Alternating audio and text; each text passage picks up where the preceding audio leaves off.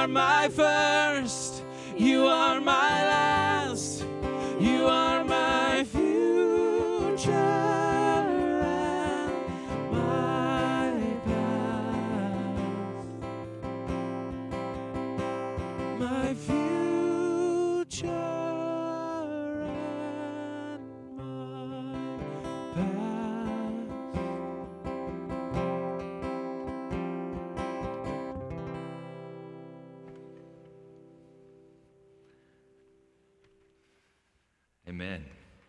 Hey, we need to check this for a second, okay? Is it working, Glenn? It's not popping or, okay, that's great. Hey, are you Thomas? No, you're not Thomas, are you? Is Thomas here? There's Thomas. Okay, Thomas, I'm sorry, you're new and I pointed at you, and that's like bad form. Uh, Thomas drove up from Texas. He's working on getting our Hallelujah in Hell video translated into Farsi and broadcast in Iran. So that's, that's pretty cool. So, so uh, what, what's your name? Erwin. Sorry, Erwin. I thought you were Thomas. So I'm kind of a dork. So let's pray. Lord, uh, thank you for this morning. And Lord, I thank you that your word um, is going out, that your word is living and active, that Jesus, you are the word. You're the word in flesh. And Lord, I, I, I get so worried about what, am I doing the right thing? Are we doing the right thing? Are, eh, how, is, is your word going out? But your word is yourself. You, you are alive. And I thank you, Lord Jesus, that, that uh, you do not return void. And so this morning, Lord God, as we preach, we pray that your word would ride out and that you would conquer our hearts and that you would draw us to yourself and that you would be glorified and the whole world would see Lord God, that you are good. In Jesus' name we pray it. Amen. No, Your Majesty, this is a very serious problem. The peasants feel you have no regard for them. What? I have no regard for the peasants. They are my people. I am their sovereign. I love them. Pull! Drifting to the left. Lucky. Your Majesty. Hmm. It's good to be the king. It's good to be the king. We think it's good to be the king, but it's hard to find a king that's good or happy. They usually end up alone with a tortured soul. God warns Israel about kings. You may remember that from the Old Testament, but they still, they still want a king. And basically, all their kings are bad. Even David murders uh, Uriah, sleeps with his wife Bathsheba. In the New Testament, Herod the Great, the first king that we meet, and he's the king of the Jews. And feeling threatened by another king of the Jews, he has all the infants in Bethlehem slaughtered, all the male infants. He, he does just what he thinks the other king of the Jews would want to do to him if he only had the chance. Herod Antipas is Herod the Great's son. He's the King Herod that has John the Baptist beheaded, then seeks to have Jesus killed, and finally mocks Jesus on Good Friday and sends him back to Pilate. The book of Acts records that he goes on to persecute the church. He beheads James, and then when he tacitly agrees with the idea that he is God, an angel strikes him dead. He's, he, well, he strikes him, then he's eaten by worms, and then I, I guess he dies. Freaky. And yet, you know, we're all going to die. And according to Scripture, we're all going to be eaten by a worm, or our bodies are going to be eaten by a worm. Isaiah chapter 66, in the valley of Gehenna. Well, anyway, Matthew 14, verse 1. At that time, Herod the Tetrarch heard about the fame of Jesus. You know, we're doing a story about Jesus' stories. He, he heard a Jesus story. He heard about his power and the miracles he was working. And Herod said to his servants, This is John the Baptist. He's been raised from the dead. That is why these miraculous powers, these superpowers, are at work in him. For Herod had seized John and bound him and put him in prison for the sake of Herodias, his brother Philip's wife, because John had been saying to him, It's not lawful for you to have her. And though he wanted to put him to death, he feared the people because they held him to be a prophet. But when Herod's birthday came, the daughter of Herodias danced before the company and pleased Herod, so that he promised with an oath to give her whatever she would ask. Prompted by her mother, she said, Give me the head of John the Baptist here on a platter. and the king was sorry. But because of his oaths and his gas, he commanded it to be given. He sent and had John beheaded in prison, and his head was brought on a platter and given to the girl, and she brought it to her mother. Herod thinks it's good to be the king because the king is the law, the king is the judge, the king is the measure. And, and so, number one, Herod insults his brother by seducing his wife.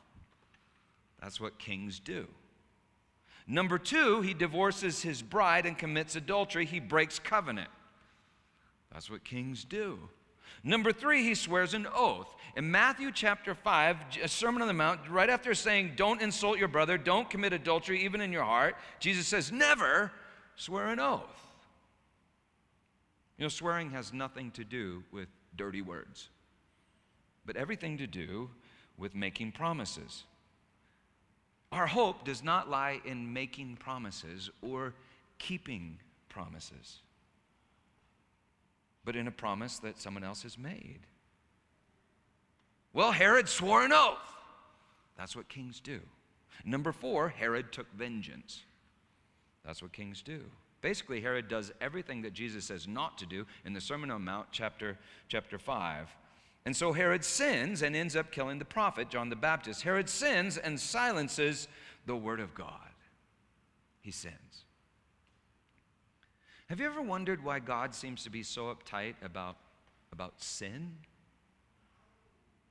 I mean, we understand that murdering prophets is bad, right? Everybody, everybody knows that. But why does God get so worked up about careless, uh, careless little insults, for instance, spoken in private to a, to a friend? Matthew 5, Jesus says, Whoever insults his brother will be liable to the council, and whoever says, You fool, will be liable to the hell of fire, the Gehenna of fire. Whew. I mean, why would God care if you entertained a little lust for your neighbor's wife?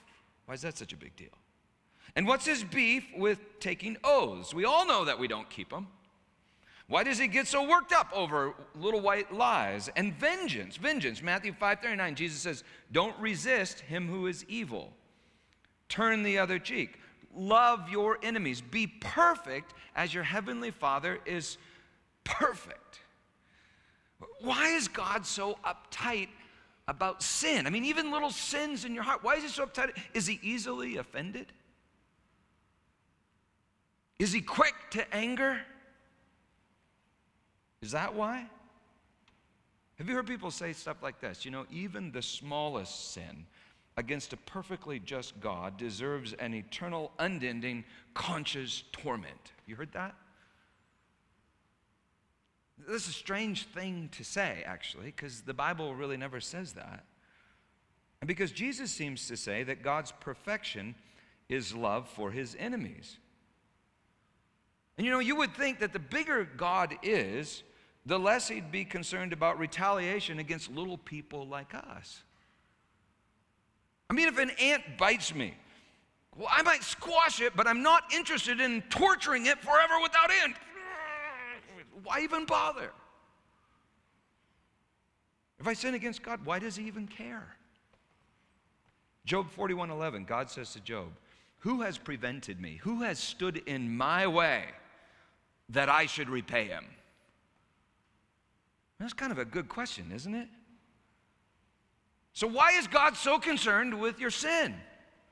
Why is God so uptight about a little betrayal, a little covenant breaking, a little oath taking, a little retaliation, a, a, little sin, even if, especially if it's only in your heart?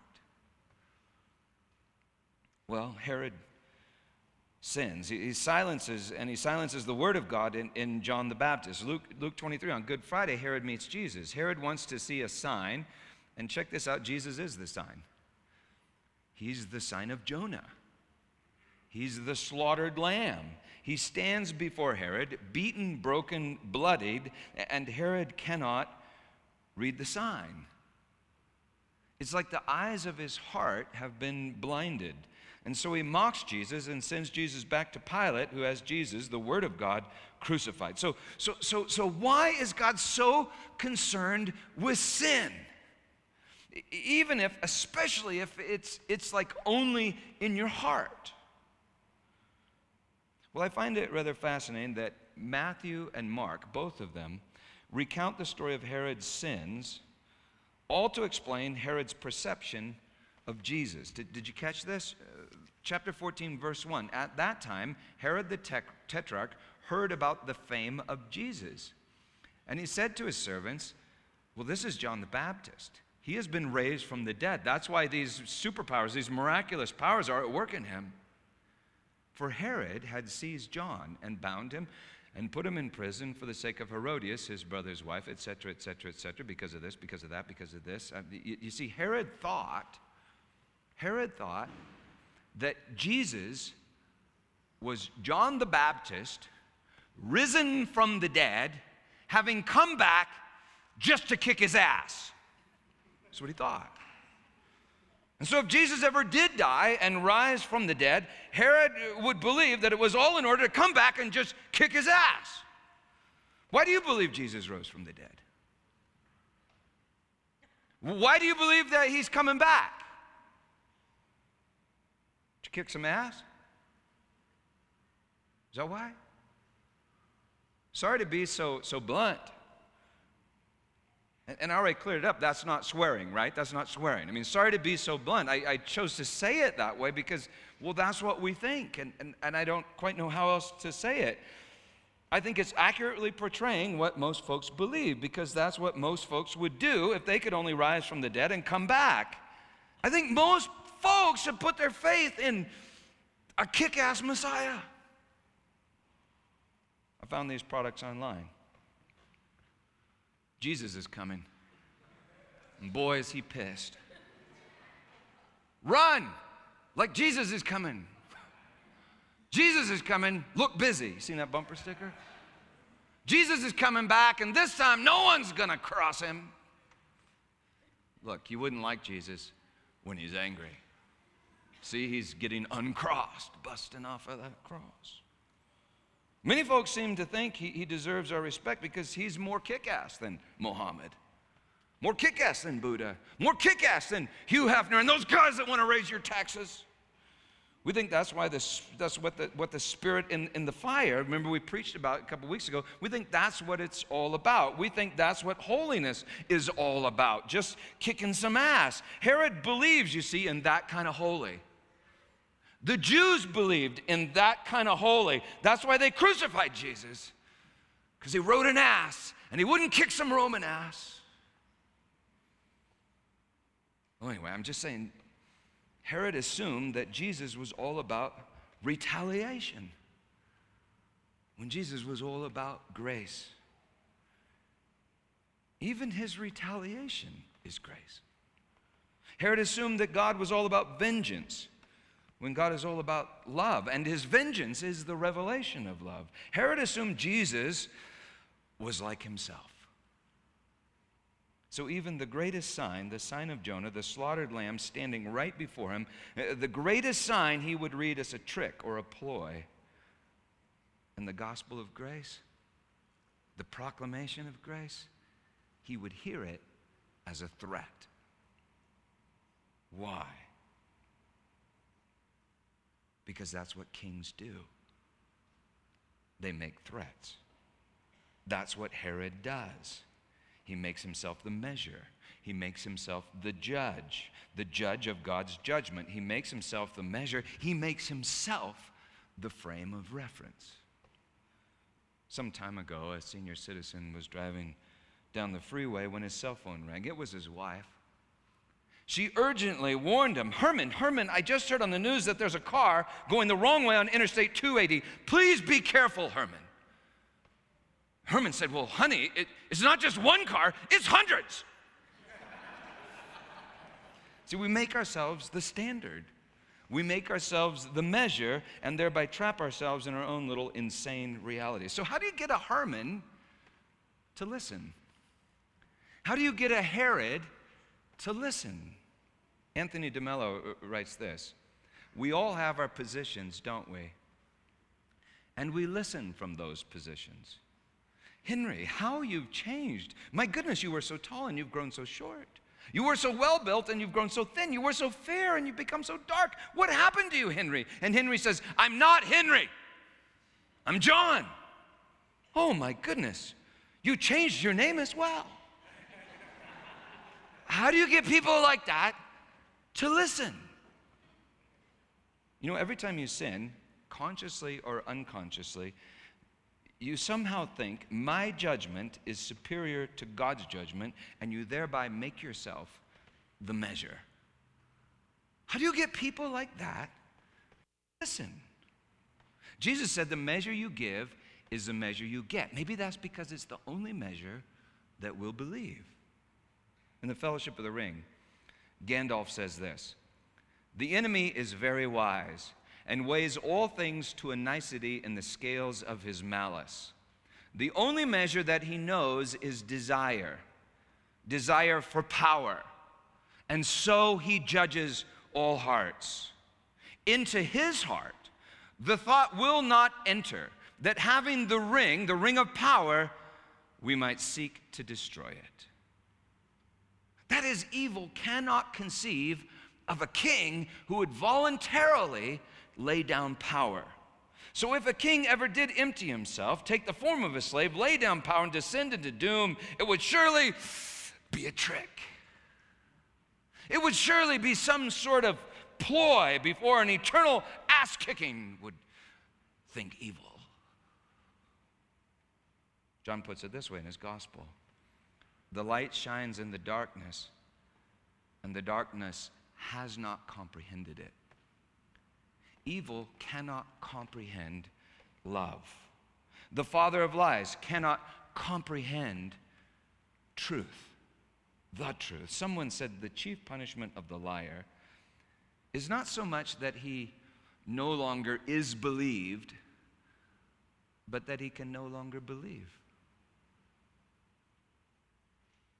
Likewise, the chief punishment of the adulterer is not so much that he is no longer trusted but that he can no longer trust.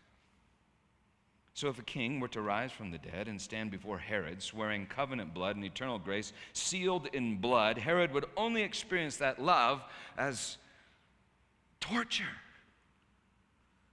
Eternal torture. Listen to Psalm 18. This is also 2 Samuel 22. Psalm 18, verse 25. With the merciful, you show yourself merciful. With the blameless man, you show yourself blameless. With the purified, you show yourself pure. And with the crooked, you make yourself seem torturous. Does God change? Is he sometimes love and sometimes not love? No. Does Jesus, who is the same yesterday, today, and forever, does he change? No. Does God change? No. But do we change? Yeah. With the purified, you show yourself pure. And with the crooked, you make yourself seem torturous. So, you know, if you think that God is torturous, if you think that He is into torture, Maybe you're into torture. Maybe you're crooked and you need to be purified by fire. Not tortured by fire, refined by the eternal fire. Maybe you think you're the king, and so you have measured the king of kings in the scales of your own malice. Well, anyway, Herod thinks that Jesus is John the Baptist risen from the dead, coming back just to kick his tail, because that's exactly what Herod would have done. Herod is measuring Jesus with himself. Herod is asking, What do these superpowers mean? Remember when Jesus heals the paralytic lowered through the roof that we looked at a few, a few months ago? With, he heals him with his superpower. Jesus says this That you may know that the Son of Man has authority on earth to forgive sins, I say to you, rise, take up your bed, and walk. Matthew records that when the people saw the paralytic walk, they were afraid. Even though Jesus just said, I'm doing this to show that I have authority on earth to forgive sins. That's my superpower. See, maybe Jesus rose from the dead so that we might know our sins are forgiven. that we might know he has taken away the sins of the world. Uh, that we might know he has destroyed the work of the evil one, the accuser, the devil. Uh, that we might know it is finished and no longer be paralyzed in fear. Hiding in fig leaves in the trees, hiding from our Creator who is love. You know, when Jesus did rise from the dead, he said stuff like this Peace be with you. Fear not. I mean, why didn't he head straight down to the praetorium and just punch Pilate in the head? That's what I would have done. Why didn't he hunt Herod down and just kick his ass? And now I know what some of you are thinking. Well, you just wait, Peter. One day he will. First time he came in love, second time he's coming in vengeance. The Bible, you know, actually doesn't say that. It actually seems to indicate that the first time was vengeance. But people say, well, the first time was mercy, the first time was love, but the second time is retaliation, vengeance, and Jesus uncrossed. 2 Timothy 4 8, Paul says that a crown of righteousness is laid up for all who have loved his appearing. I'm not so sure that we have loved his appearing because we seem to want a different kind of appearing the second time around. And that's why people say the first time he came in love, the second time will be vengeance. The first time he rode an ass, the second time he'll be riding a warhouse, the horse. The, first time he came as a lamb, the second time he's coming as a lion. The second time he's coming as the kick-ass Messiah. And Pastor Peter, if you read the book of Revelation, you'd know that. I have read the book of Revelation. Was always scared of the book of Revelation until we preached to it for a few years, years ago, and I published a book on the Revelation. And I think this is what I found most amazing about the book of Revelation Hebrews 13 8. Jesus Christ is the same yesterday, today, and forever. He does not change. But we change. Check out Revelation chapter 5 and 6. John hears uh, this voice. It says, The lion of the tribe of Judah has conquered. And he looks and he sees a lamb standing on the throne as if it had been slain. The lamb is worthy to open the scroll, giving meaning to all things. The seven seals, like the seven days of creation. When he opens the sixth seal, this is what we read Behold, there was a great earthquake and the sun became black as sackcloth of hair, and the moon became like blood. And the stars of heaven fell to the earth as a fig tree drops its late figs when it's shaken by a mighty wind. Then the sky receded as a scroll when it is rolled up, and every mountain and island was moved out of its place, and the kings of the earth. Now that would include Herod the kings of the earth, the great men, the rich men, the commanders, the mighty men, every slave and every free man hid themselves in the caves and in the rocks of the mountains, and said to the mountains and the rocks, Fall on us and hide us from the face of him who sits on the throne and from the wrath of the Lamb. For the great day of his wrath has come, and who is able to stand? Did you get that? They're not running and hiding from the lion, they're running from the lamb. And he isn't even chasing them. He's standing on a throne, like bleeding, wounded. His very lionness, his terror inducing quality, his very lionness is his very slaughtered lambness. They're terrified, for all judgment, power, and glory belongs to the lamb that they slaughtered. But he has not changed. The kings of the earth must change in his presence.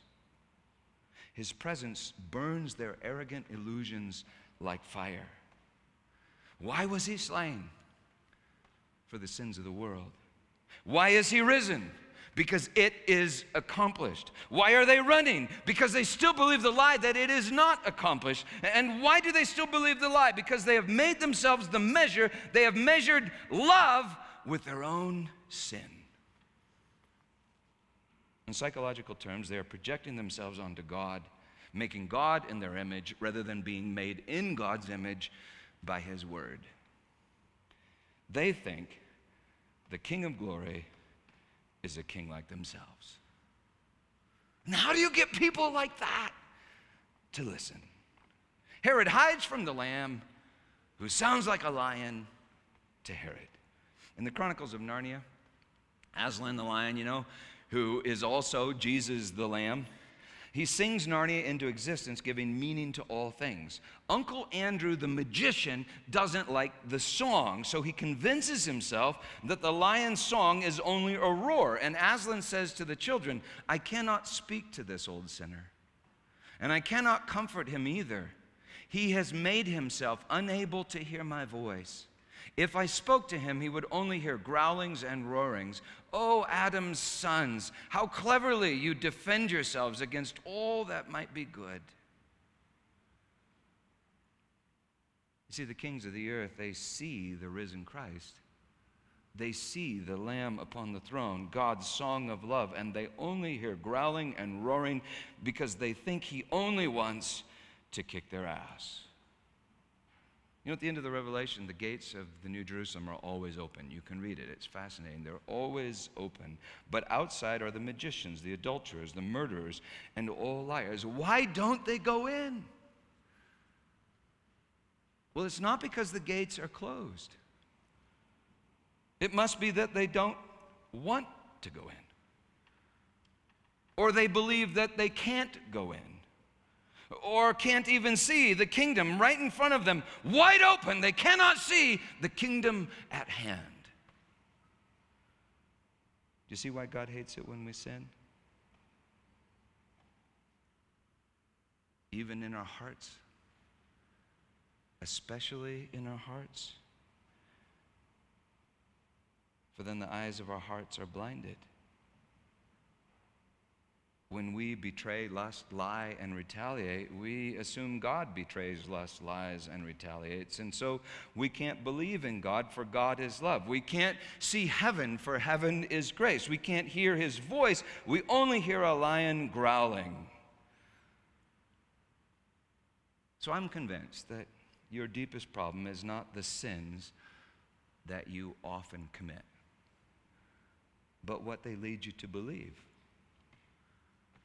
I'm convinced your deepest problem is not the cigarettes you smoke or the alcohol that you drink in secret. It's not the slander you speak or the gossip you cherish. It's not the pornography that you pleasure yourself with. It's not the baby that you aborted. It's not that you betrayed your brother, cheated on your bride, lied about the whole thing, and retaliated with murder. It's not even that you slaughtered the lamb and killed the Messiah. Your deepest problem is that somewhere deep down inside of you, you believe that Jesus, the Messiah, rose from the dead just to kick your ass.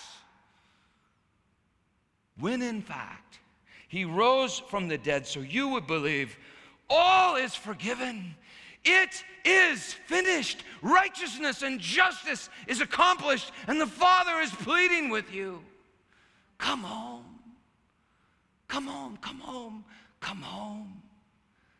I have shoes for you. I have rings for you. I have a robe of righteousness for you. Come home. Your biggest problem is that you think God is just like you. And you have measured him in the scales of your own malice. And so, why does God hate sin? Because it's a lie in your heart that makes you hide in fig leaves and trees when God wants to go for a walk with you in his garden in the cool of the day. Where are you? Where are you? Where are you? Why does God hate sin? Because it's the lie that you are a king, that you are the judge, that you are the creator. It's a, it's a lie that makes a prison of your very own soul. Well, O King Herod and the kings of the earth, they see the Lamb on the throne. They see Jesus crucified and risen from the dead. They see forgiveness in the flesh and cannot trust him, for they are convinced he's going to kick their ass. And you know what? In a strange and holy way, he is. They will be burned by the fire. But it is a strange and holy fire. It's Holy Spirit fire. You know, whenever we see the slaughtered lamb standing on the throne saying, All is forgiven, Father, forgive them, and, and, he answers his prayer, Father, forgive them. Whenever we hear the good news of God's grace, something deep down in our flesh says, What's the catch? And I think that's the catch that there is absolutely no catch. The catch is that the kingdom of God is absolutely free. And our ego desperately wants to pay. If we're not only saved 100% by grace, but created 100% by grace, then we are not our own creator, our own judge, our own savior, our own king. And our ego must burn in the presence of the true king, the true savior, the true judge, our true creator. Unmerited, uncreated, unmitigated, eternal love utterly fries the human ego. The kings hide themselves, for they won't die to themselves. They hide in darkness, in the depths of the earth, in the depths of their own souls. And here's a sobering thought it's not just kings like Herod and Pilate. Revelation 6:15 Then the kings of the earth and the great ones and the generals and the rich and the powerful and everyone that would include you and me everyone slave everyone free hid themselves from the lamb on the throne and how do you get a person like that to listen? The measure they give is the only measure they get because it's the only measure they'll believe. They give betrayal, lust, lies, and retaliation and run from the Lamb, expecting betrayal, lust, lies, and retaliation. How do you get people like that to listen?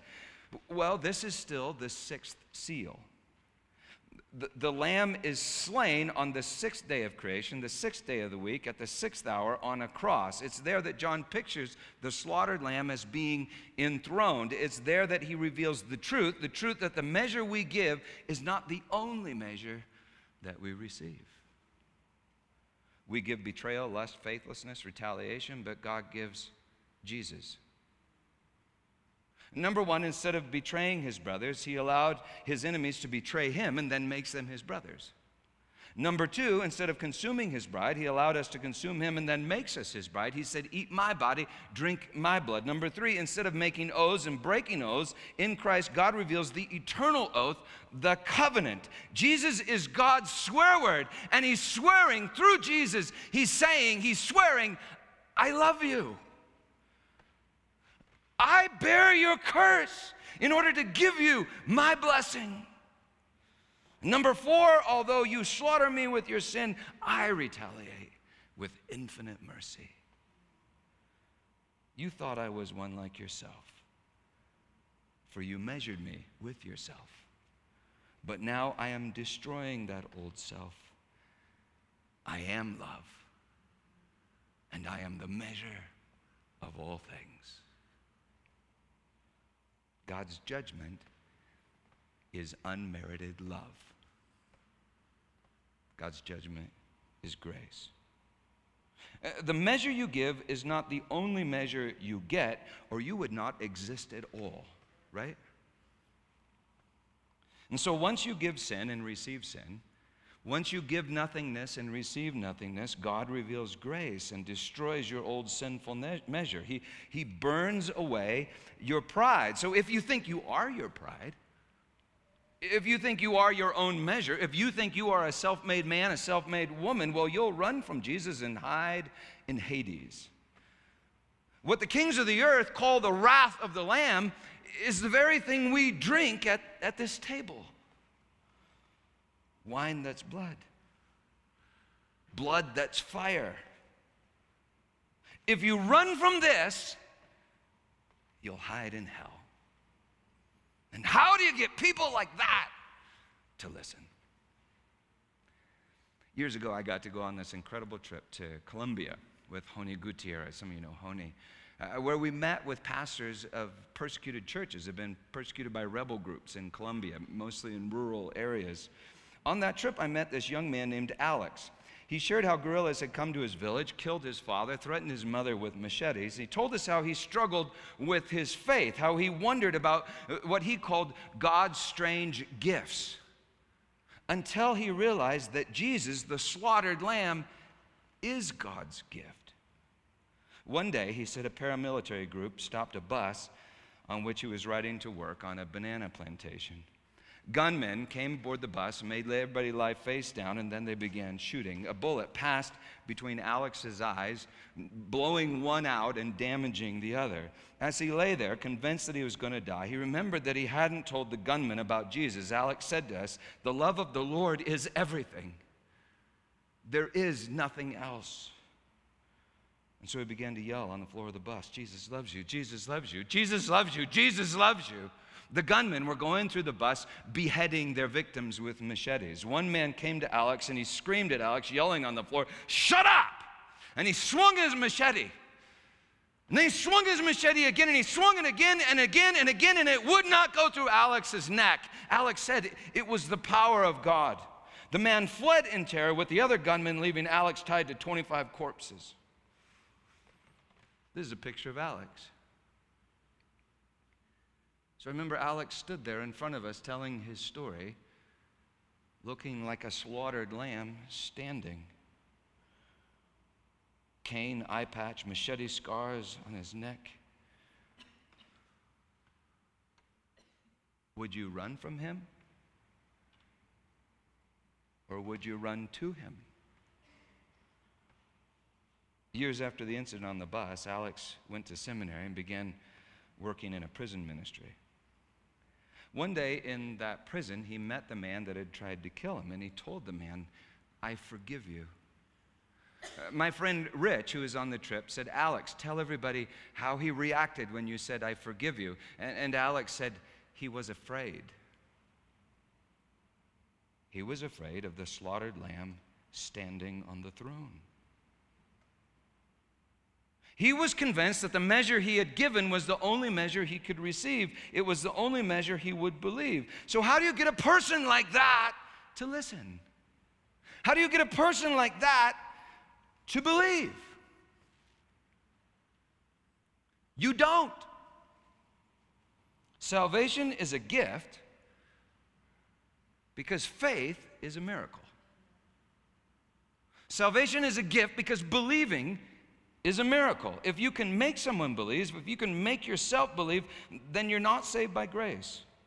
And you don't have faith in God, you have faith in yourself. You think that you are God and you are king, and that's the very definition of sin and the root of all sins. Don't sin eh, because it's a lack of faith in grace, and God is grace. Sin makes you run from grace and hide in hell. So, how do you get a person like that to listen? A person dead in their trespasses and sins, a person trapped in their own vortex of pride and shame, imprisoned in their own hell. How do you get a person like you or me or King Herod to listen? How do you get a person like that to believe? You don't,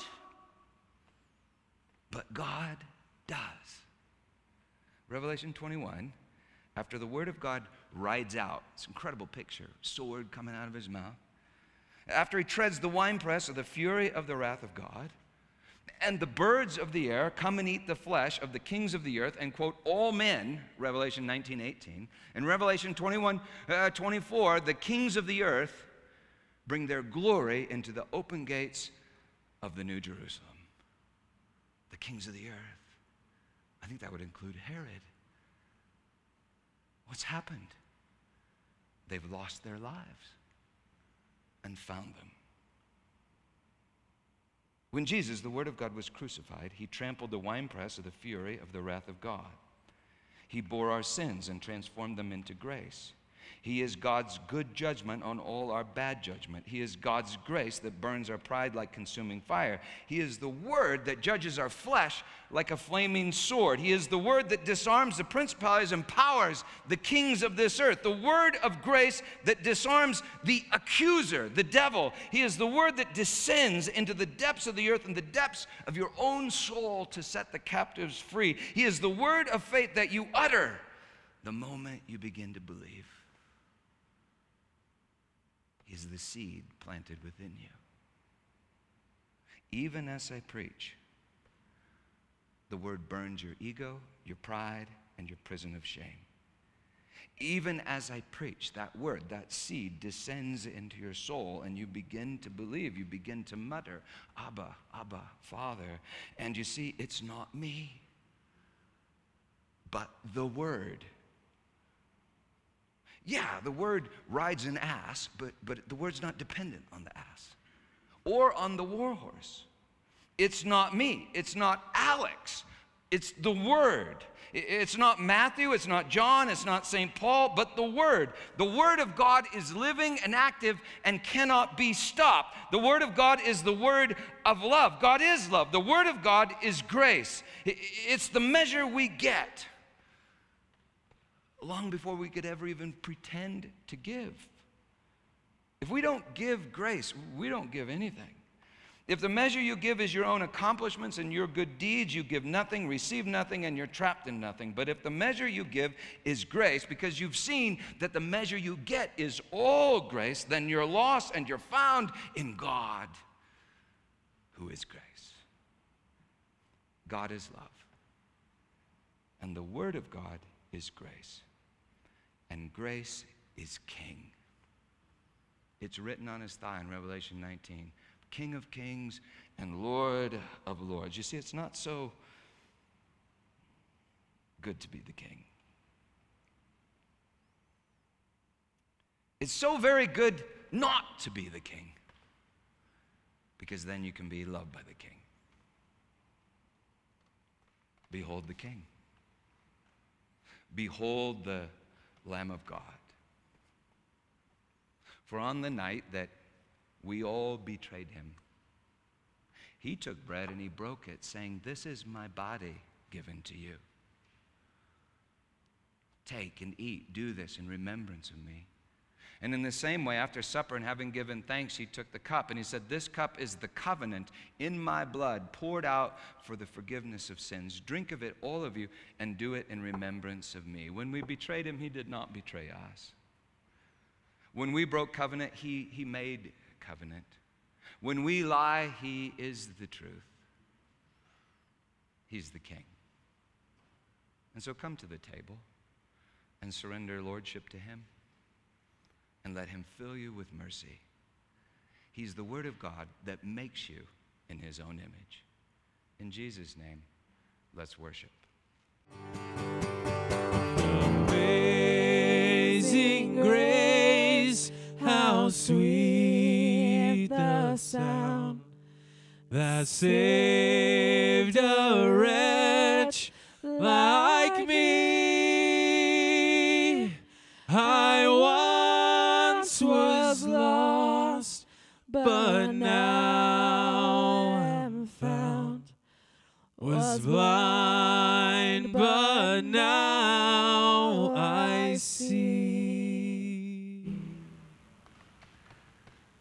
And so, why were you born into this world? You're born into this world because your Father wants to show you something. He is showing you something.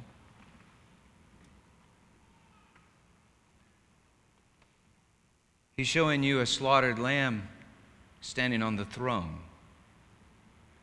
He's showing you his heart, Jesus from the bosom of the Father. He's speaking to you his word. And this is what he's saying I give everything for you. I give Jesus the Christ, my heart, and all things with him for you. Why? Because of something you have done, because of a decision you have made, because of a good deed that you performed? No. But because this is who I am. And when you see me,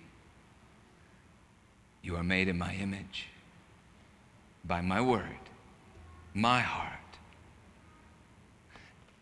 And so, sons of Adam, daughters of Eve, drop those fig leaves and let me clothe you in my righteousness.